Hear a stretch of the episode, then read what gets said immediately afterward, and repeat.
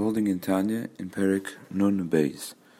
We learned in the previous prokim that the relationship and the way that Hashem brings chius and life into the world can be compared with the mashul of the way a person's neshama and nefesh affects his guf.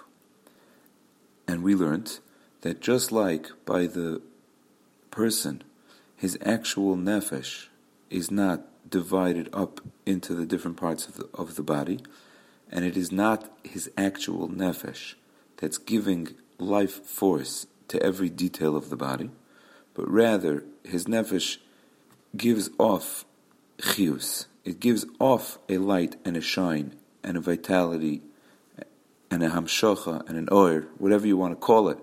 It gives something out, an energy, and that energy, that life that comes out of the neshama, that shine, is what's spread out into the guf. So we learned that the actual nefesh is not mispashit into the guf, rather an oir and a chius from the nefesh is mispashit, spreads itself out in detail into the guf.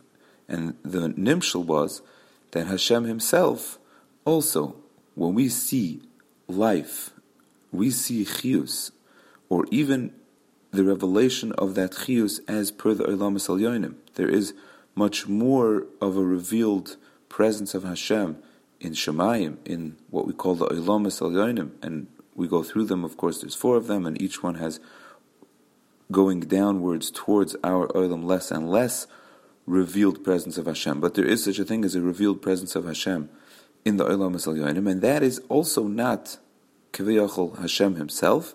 That is this like shine and light and chius that comes out of Hashem, and that defines itself and organizes itself as per the parameters of the kli, the vessel, the receiver that is receiving it, be it in the Oilam Mas'al Yayanim or be it in our world also. And every detail of our world is receiving a chius and a light every second from Hashem. But again, it's not that Hashem, chas v'shalom, is divided up into all of these different parts and pieces, but it's the light and the chius that comes out of Hashem that gets divided into these pieces, just like the mashal of the guf.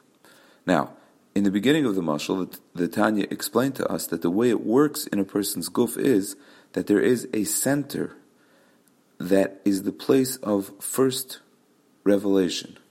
There's a center that gets the main Kayach and chius from the nefesh, and from there, that center disperses the chius and Kayach out for each aver as per it needs. And that center in the person is the moyach, the brain, the mind, which is physically and even spiritually the center that from there everything operates. And the Tanya said that even the heart, even the lev, operates just from the moyach, and that is why the moyach, the mind, has the power to rule over the heart. Now, in this parik, in Nun Beis, the Tanya will guide us through that part of the mashul. Means, in the last parik we learned about the part of the mashul that Hashem is not present, only His light is present. Just like in the guf, the nefesh is not present, it's only the shine from the nefesh that's present.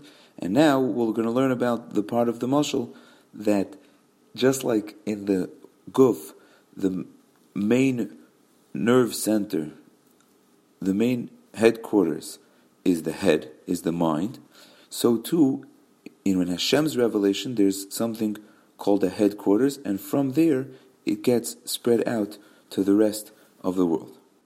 And just like in the person, the headquarters is his mind, so too by Hashem, when Hashem reveals himself into the world, the headquarters is going to be what's called Kveiachol, the mind of Hashem.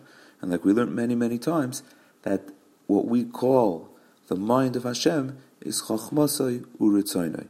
Hashem's Chochma, Hashem's Kveiachol Seichel, that He is one with His Seichel, and that Seichel is revealed to us through the words of the Torah.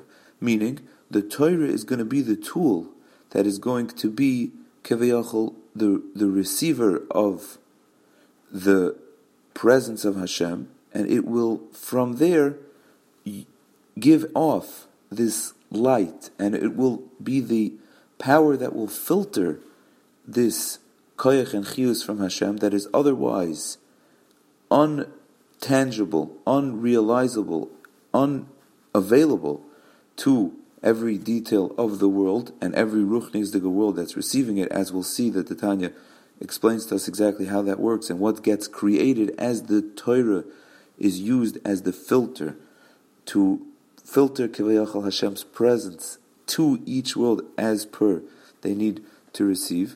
And we'll learn how the Torah does that and how the Torah works as Kveiachol, the mind, the nerve center, the headquarters, to bring Hashem's presence to each world as they need.